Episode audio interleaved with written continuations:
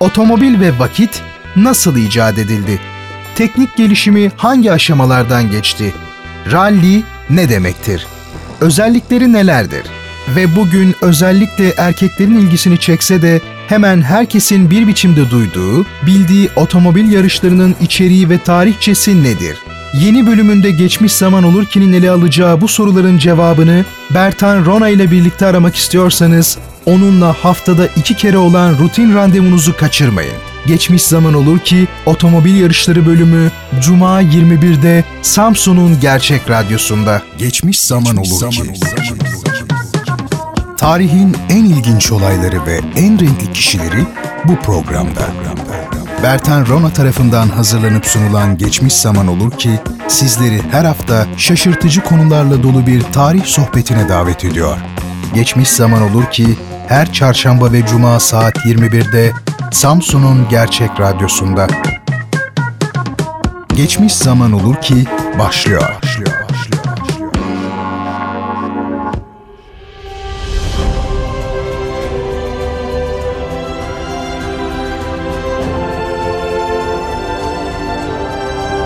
Efendim geçmiş zaman olur ki'den herkese iyi akşamlar, sevgiler ve saygılar. Bertan Rona'yı dinliyorsunuz. Programı sizler için hazırlayıp sunmaktayım. Her hafta pazartesi ve cuma akşamları saat 21'de Radyo Gerçek'te beraber oluyoruz ve ilginç, önemli, gizemli ve unutulmaz olayları, büyük organizasyonları ve insanların nerede olursa olsun yakından bildiği bazı olguları tarihin tozlu raflarından birlikte indirip masaya yatırıyoruz.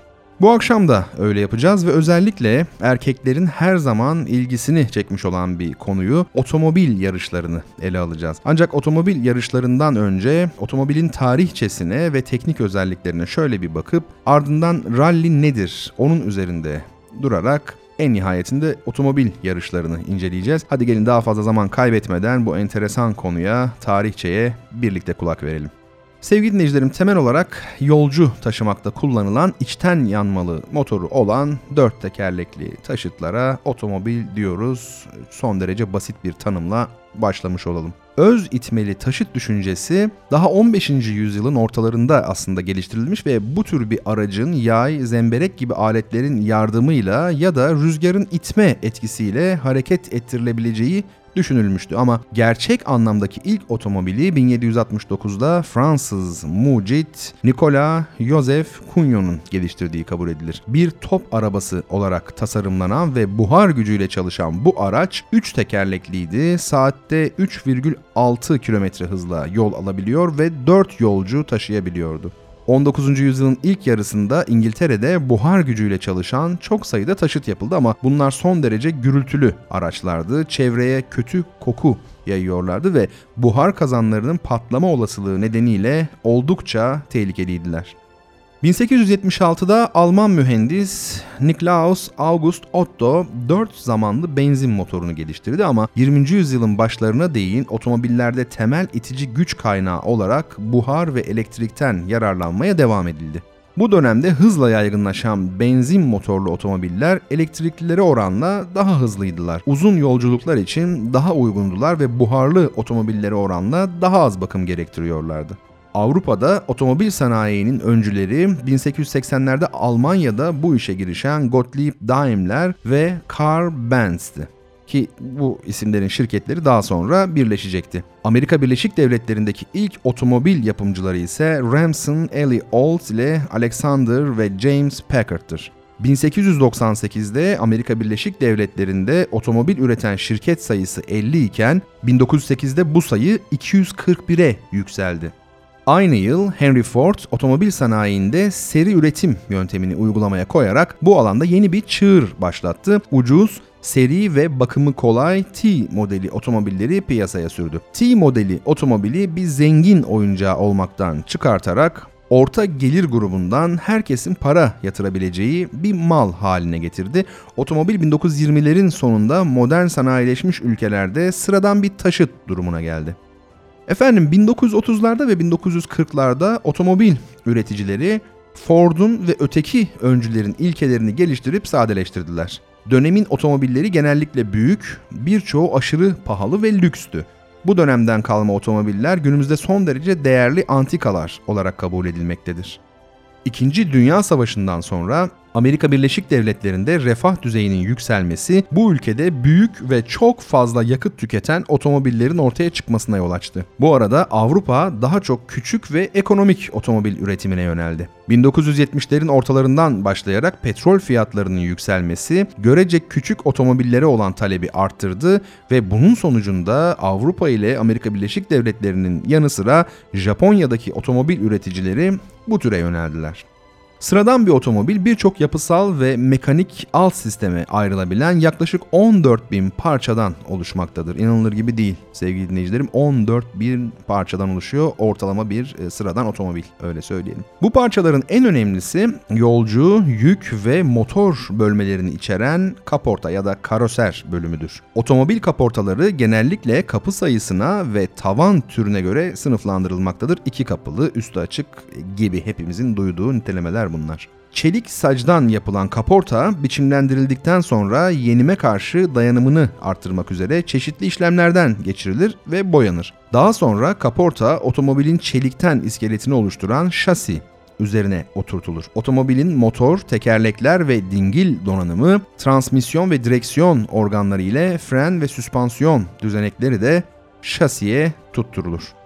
Alternatif piston hareketli ve 4 zamanlı içten yanmalı benzin motorları en yaygın kullanılan motor türüdür. 1940'larda Amerika Birleşik Devletleri'nde 4 silindirli motorlardan daha güçlü, pistonları V biçiminde yerleştirilmiş 8 silindirli büyük motorlar geliştirildi. Ama 1970'lerden başlayarak daha küçük ve daha ekonomik motor tasarımlarına yönelindi crank mili ve devindirici mil ile dişli aktarma organları ve kavrama düzeneğinden oluşan transmisyon sistemi motor ile devindirici tekerlekler arasına yerleştirilmiştir. Transmisyon sistemi çeşitli yükler altında motorun gücünün en etkin biçimde kullanılmasını ve motor boşta çalıştırıldığında motor ile devindirici tekerlekler arasındaki bağlantının kesilmesini sağlar. Aslında iki tür transmisyon vardır. Birincisinde vites dişlileri birbirine sürücü tarafından kumanda edilen vites kolunun yardımıyla mekanik olarak bağlanır ya da boşaltılır. İkincisinde ise dişliler hidrolik moment dönüştürücüsü gibi bir aygıtın yardımıyla otomatik olarak bağlanır ya da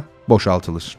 Hareket halindeki bir araba direksiyon ve fren sistemlerinin yardımıyla yönetilir. Direksiyon sistemi, direksiyon simitinin hareketini ön tekerleklere aktaran bir dizi mafsal ve dişli sisteminden oluşur. Fren donanımında her tekerlek için yarım daire biçiminde iki pabuç kullanılır. Sürücü fren pedaline bastığında hidrolik bir sistemin yardımıyla pabuçlar her tekerleğin iç bölümünde bulunan kampanaların iç yüzeyine doğru baskı uygular ve tam fren halinde kampanaya yapışarak tekerleğin dönüşünü durdururlar. Son zamanlarda yastıkların ya da halka biçimindeki kelepçelerin tekerleğin iç bölümüne yerleştirilen bir diske bastırılması ilkesine dayalı olarak çalışan disk frenler daha yaygınlaşmıştır.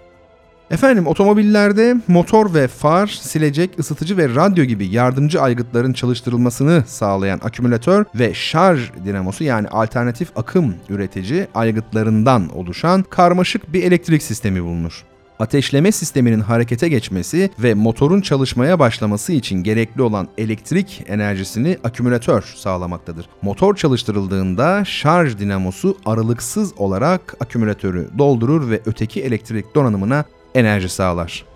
Otomobillerde birçok başka yardımcı sistem de vardır. Yakıt sistemi yakıtın depodan motora iletilmesini ve motorun içinde yanabilmesi için havayla karıştırılmasını sağlar. Egzoz sistemi yanma gazlarını motorun sesini azaltmaya yardımcı olan bir susturucudan geçirerek dışarı atar. Yağlama sistemi hareketli parçaları sürtünmeden ve yıpranmadan korur. Motorda ince yağlar transmisyon sistemi ile tekerlek yatakları gibi organlarda daha kalın yağlar ve gres kullanılır. Motor organları arasında dolaştırılan sıvı bir soğutucunun yardımıyla aşırı ısınmadan korunur. Buna karşılık hava soğutmalı motorlar da vardır. Süspansiyon sistemi helezon ya da yaprak yaylar ile amortisörlerden oluşur ve aracı engebeli arazinin neden olduğu darbelerden korur. Otomobil üretimi oldukça karmaşık bir süreçtir. Motor, transmisyon organları, şasi ve benzeri gruplar başka bölümlerde hazırlanarak asıl montaj işlemine hazır duruma getirilir. Daha sonra bunlar üretim zinciri içinde birleştirilir. Genellikle kaporta ve şasi bölümleri iki ayrı montaj hattında hazırlanır. Kalıplanmış kaporta bölümleri önce birbirine kaynaklanır, boyanır ve cam, kapı kolu gibi bazı aksesuarlar ile kumanda tablosu buralara yerleştirilir. Bu arada şasi hattında süspansiyon, fren ve egzoz sistemleri ana güç grubunu oluşturan motor, transmisyon düzeneği, devindirici mil ve diferansiyel takımı ile tekerlekler takılır. Daha sonra kaporta bölümü şasiye oturtulur ve ardından koltuklar yerleştirilir, elektrik donanımı çekilir. Bir dizi son ayar işlemi ve denemeden geçirilen otomobil böylece piyasaya sürülmeye hazır hale gelir diyelim ve aslında bu otomobil bahsini burada kapatalım çünkü biz asıl konumuz olan otomobil rallisine ve otomobil yarışlarına gelmek istiyoruz. Şu rally neyin nesi acaba tam olarak bir bakalım. Sevgili dinleyicilerim rally aslında özel olarak belirlenmiş bir karayolunda önceden verili bir programa uygun olarak yapılan otomobil yarışıdır. Böyle tanımlayabiliriz rally'yi. Otomobilde sürücünün yanında bir de yardımcı e, bulunuyor, co-pilot dediğimiz. Yarışmacılar izlenecek rotayı yarış başlayıncaya değin genellikle bilmemekte. Bu da ilginç bir ayrıntı. İlk otomobil rallisi 1907'de düzenlenen 12.000 kilometrelik Pekin-Paris rallisiydi. Çeşitli start noktaları olan Monte Carlo rallisi 1911'de başlatıldı ve savaş yılları dışında düzenli olarak günümüze değin sürdürüldü. İkinci Dünya Savaşı'ndan sonra Avrupa'da ve bütün dünyada rallilerin popülerlik kazanmasıyla uluslararası yarışlar düzenlenmeye başladı. Böylece yerel otomobil kulüplerinin düzenlediği küçük yarışlardan büyük örgütlerce düzenlenen yarışlara kadar çok sayıda hafta sonu rallisi ortaya çıktı. En uzun e, mesafeli geleneksel otomobil rallisi 1953'te başlatılan 6234 kilometrelik yanlış duymadınız 6234 kilometrelik Doğu Afrika safarisi. En uzun mesafeli tekil rally ise 1977'de yapılan 31107 kilometrelik inanılır gibi değil Londra Sydney rallisidir. Türkiye'deki başlıca otomobil rallileri arasında neler var? 1972'den bu yana Günaydın gazetesince düzenlenen Günaydın rallisi artık biraz eskidi e, galiba. Boğaziçi rallisi ve Ali Sipahi rallisi bunlar arasında sayılabilir yani ülkemizde yapılan ralliler. Türk rallicilerin en önemli uluslararası başarısı 1988'de Afrika'da düzenlenen Camel Trophy rallisini Ali Deveci ve Galip Gürel ekibinin kazanması olmuştur. En azından 1990'lara kadar bunu belirtelim ve şimdi artık otomobil yarışına geçmiş olalım. Karayolu, parkur ya da kapalı pistte yapılan profesyonel ve amatör otomobil yarışlarının tamamı aslında bu adla adlandırılıyor. Yani otomobil yarışı bir şemsiye adlandırma. Grand Prix yarışları, pist yarışı, standart otomobil yarışı, spor otomobil yarışı, drag yarışı, mini araba yarışı ve kartingin yanı sıra tırmanma yarışı, otomobil e, rallisi ve gimkana gibi türleri var aslında otomobil yarışının. Otomobilleri çeşitli sınıflara ve alt sınıflara ayırma ve yarışları yönetme işini başta Uluslararası Otomobil Federasyonu olmak üzere çeşitli yerel, ulusal ve uluslararası kuruluşlar yürütmekte.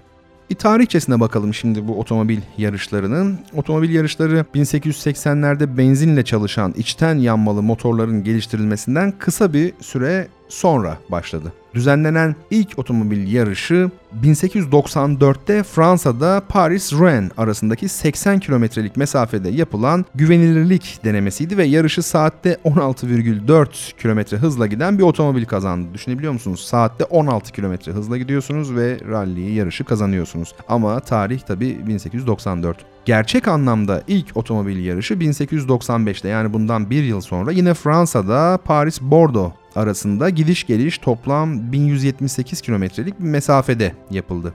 Yarışı kazanan otomobil saatte ortalama 24,15 kilometre hıza ulaşmıştı. Amerika Birleşik Devletleri'ndeki ilk otomobil yarışı 1895'te Şükran gününde Illinois'da Chicago Evanston arasında gidiş geliş 87 kilometrelik bir mesafede yapıldı. İki yarışın da finansmanı reklam amacıyla gazetelerce sağlandı. Fransız kentleri ve Fransa ile öteki ülkeler arasındaki yaygın otomobil yarışları kazaların çokluğu nedeniyle Paris-Madrid yarışının Bordeaux'da durdurulduğu 1903'e değin sürdü. Bu arada 1898'de bir turu 145 kilometre olan Peugeot yarışıyla ilk kapalı pist yarışı yapıldı. 1895'te kurulan Fransa Otomobil Kulübü'nün yönettiği bu yarışlar zamanla İngiltere, Galler ve İskoçya dışında bütün Avrupa'ya yayıldı.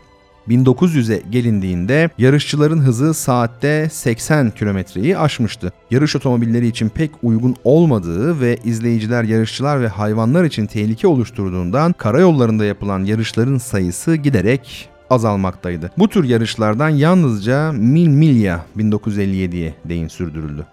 Efendim modern anlamda uluslararası yarışlar New York Herald'ın sahibi James Gordon Bennett'in önerisiyle her ülkedeki otomobil kulübünün kendi ülkesinde imar edilmiş 3 otomobille katıldığı ve her yıl yinelenen ödüllü yarışmalarla başladı. İlk Bennett Trophy yarışlarını 1901, 1902 ve 1903'te Fransa Otomobil Kulübü düzenledi. Daha sonraki yarışlar İrlanda 1903, Almanya 1904 ve Fransa 1905'tir. 3 otomobil sınırlamasına karşı çıkan Fransız otomobil yapımcıları 1906'da Bennett Kupası yarışlarını boykot ederek aynı yıl Le Mans'da ilk Fransa Grand Prix yarışını düzenlediler. Bu yarışta otomobilleri yapımcıların ekipleri kullanıyordu. Aynı yıl Sicilya'da başlayan ve 2. Dünya Savaşı dışında sürdürülen Targa Florio yarışlarının mesafesi 72 ila 1049 kilometre arasında değişiyor. New Yorklu sporcu William Vanderbilt'in 1904-9 arasında Long Island'da düzenlediği ama 1907 yılında yapılmadı bunu da hatırlatalım. 450-482 kilometre mesafeli ve ödüllü yarışlar daha sonra değişik kentlerde 1916'ya değin yapıldılar. 1936 ve 37'de de New York'ta Long Island'daki Roosevelt Parkı'nda Vanderbilt Kupası yarışları düzenlendi. Sevgili dinleyicilerim, Avrupa ve Amerika Birleşik Devletleri'ndeki ilk yarışlarda kullanılan otomobiller genellikle ertesi yıl piyasaya çıkacak yeni modellerin ilk örnekleriydi. Yüksek performanslı bu otomobillere bazen özel koltuk, lastik ve benzin depolarının takıldığı yarışların özel bir uzmanlık alanına dönüştüğü 1. Dünya Savaşı'ndan sonra piyasa için üretilen otomobiller yetersiz kalmaya başladı. Özel yarış otomobilleri ilk kez 1939'da kullanıldı.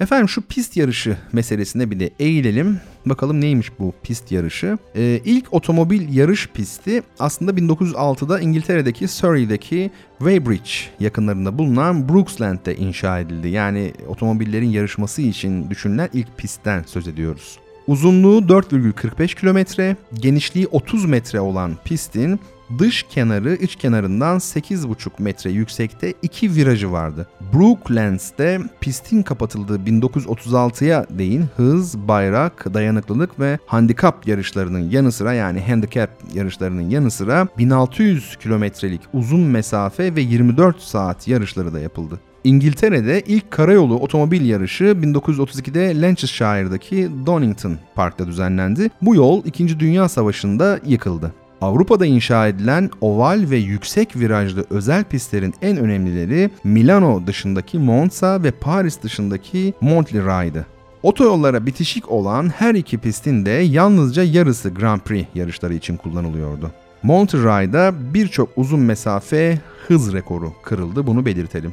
Amerika'da Indianapolis yakınlarında bulunan 4 kilometrelik Indianapolis pisti genellikle dünyanın en ünlü pisti olarak kabul edilir.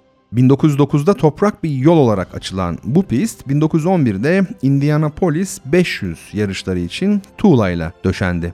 Amerika Birleşik Devletleri'nde ilk kez 1. Dünya Savaşı'ndan önce kullanılan oval, yüksek virajlı geniş pistler 1920'lerde daha da yaygınlaştı. Ama sonraki yıllarda yeniden yarım mil ya da bir millik toprak yollara dönüldü. Amerika ve Avrupa yarışları, uluslararası yarışlar nasıl şekillendi? Biraz da bunun üzerinde duralım. 1950'lerde dünya çapında düzenlenen ilk Grand Prix'e kadar Avrupa ve Kuzey Amerika'daki otomobil yarışları önemli farklılıklar gösteriyordu. Amerika Birleşik Devletleri'ndeki yarışlar daha çok pistlerde yapılıyor ve yarım millik toprak pistlerin yanı sıra Indianapolis 500 yarışındaki gibi 2,5 millik özel pistler de kullanılıyordu. Standart otomobil yarışı 1930'larda Florida'da Daytona Beach'teki kumsalda başladı ve daha sonra pistlerde sürdürüldü. Ulusal Standart Otomobil Yarışları Birliği 1947'de kuruldu. Çeyrek millik bir pistte yapılan drag yarışı gibi özel olarak düzenlenmiş otomobillerin katıldığı yarışlar 1930'larda Kaliforniya'nın güneyindeki çölde yapılan yarışlarla aslında ortaya çıktı. Önceleri standart yarış otomobillerinin biraz değiştirilmiş bir türü olan bu tür otomobiller daha sonra öteki yarış otomobilleri gibi özel olarak imal edilmeye başladı. İkinci Dünya Savaşı'ndan sonra hızla yayılan ve Hot Rod denen bu yarışları yönetmek üzere 1951'de Ulusal Hot Rod Birliği kuruldu. Zamanla Avustralya, Yeni Zelanda, Kanada, İngiltere, Almanya, İtalya, Japonya ve İsveç'te yaygınlaşan bu yarış türü 1965'te FIA tarafından resmen tanındı. Mini araba yarışları 1940'larda Amerika Birleşik Devletleri'nde başladı. 1950'lerde kart denen daha küçük otomobiller ortaya çıktı. 1960'lardan sonra İngiltere, Kara Avrupası ülkeleri, Avustralya, Yeni Zelanda ve Japonya'daki uluslararası yarışmalarda da kartlar kullanıldı. Amatör ve profesyonel spor otomobil yarışları ise 1930'ların sonunda Amerika Birleşik Devletleri'nde yaygınlık kazandı. Bu yarışlarda kullanılan ilk otomobiller Avrupa yapımıydı. Modern spor otomobil yarışları 1944'te kurulan Amerika Spor Otomobil Kulübü ve 1951'de kurulan Kanada Otomobil Sporları Komitesi'nin yakın işbirliğiyle düzenlenmeye başladı. Günümüzde amatör yarışçılar daha çok yerel rallilere ve gymkhanalara katılırken halk arasında en çok profesyonel yarışlar ilgi görmektedir. 1960'lardan bu yana Amerika Birleşik Devletleri'nin batı çöllerinde ve Meksika'daki Baja California'da yapılan en ünlü yarışlar Baja 500 ve Meksika 1000 yarışlarıdır. Sevgili dinleyiciler peki bu yarışlarda otomobiller nasıl hızlara ulaşmaktadır? Ne tür ne gibi hızlara ulaşmaktadır? Otomobil yarışlarında tabi başlıca amaç bildiğiniz üzere hızlı gitmek. 1911'deki Indianapolis 500 yarışında ulaşılan saatte 120 kilometrelik hız 1970'lerin sonunda saatte 260 kilometreye ulaştı ki biliyoruz bugün e, dünyada Grand Prix yarışlarında 300 kilometrenin çok çok üzerine rahatlıkla çıkılabilmekte. Parkur zemininin ve viraj sayısının e, değişiklikler gösterdiği bu Grand Prix yarışlarında tabi e, virajlar ve dönüşler çok olduğu için ortalamada belki o hızı yakalamak kolay olmuyor ama düzlüklerde 300 kilometrenin üzerine rahatlıkla çıkılmakta. 1920'lerde karada hız rekoru kırma çabaları yarışçıları karayolları yerine özel çöl ya da kumsallarda yarışmaya yöneltti. Ayrıca sırf rekor kırmaya yönelik otomobiller yapılmaya, daha sonra da otomobillerde jet motorları kullanılmaya başladı. FIA yeni bir rekor kırmak amacıyla geliştirilen 3 tekerlekli otomobilin rekorunu onaylamayınca rekor Uluslararası Motosiklet Federasyonu'nca onaylanmış oldu. Tabi günümüzde çöllerde saatte 1000 kilometrenin hiç yanlış duymadınız saatte 1000 kilometrenin üzerine çıkan e, bazı kara araçlarının rekor denemeleri yaptığını biliyoruz ama tabii bunlar her ne kadar e, kağıt üstünde teorik olarak kara aracı olarak geçse de gerçek manada birer otomobil değiller. Çok özel motorları olan belki de jet motoruyla çalışan karada saatte 1000 kilometreyi bulan e, hızlara ulaşan özel e, araçlar. Evet efendim bir programın daha sonuna geldik. Bendeniz geçmiş zaman olur ki sizler için hazırlayıp sunan Bertan Rona. Bu bölümde sizlere otomobil yarışlarını anlatmaya çalıştım. Önce otomobilin tarihçesi ardından ise ralliler üzerinde durduk. Sonunda da otomobil yarışlarına eğildik ve bunu yaparken Ana Britannica ansiklopedisinin güzel incelemesinden yararlandık bunu belirtelim. Efendim geçmiş zaman olur ki her hafta pazartesi ve cuma akşamları saat 21'de radyo gerçekte dinleyebilirsiniz ve böylelikle tarihin en önemli olaylarıyla, en ilginç kişileriyle dolu dakikalar geçirmiş olursunuz. Tekrar bir arada olabilmek dileğiyle esen kalın.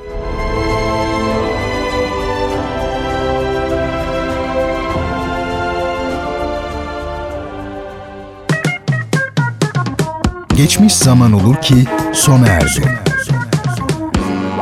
Bu program hakkındaki düşüncelerinizi dinleyen et radyogercek.com adresine mail atarak bize ulaştırabilirsiniz.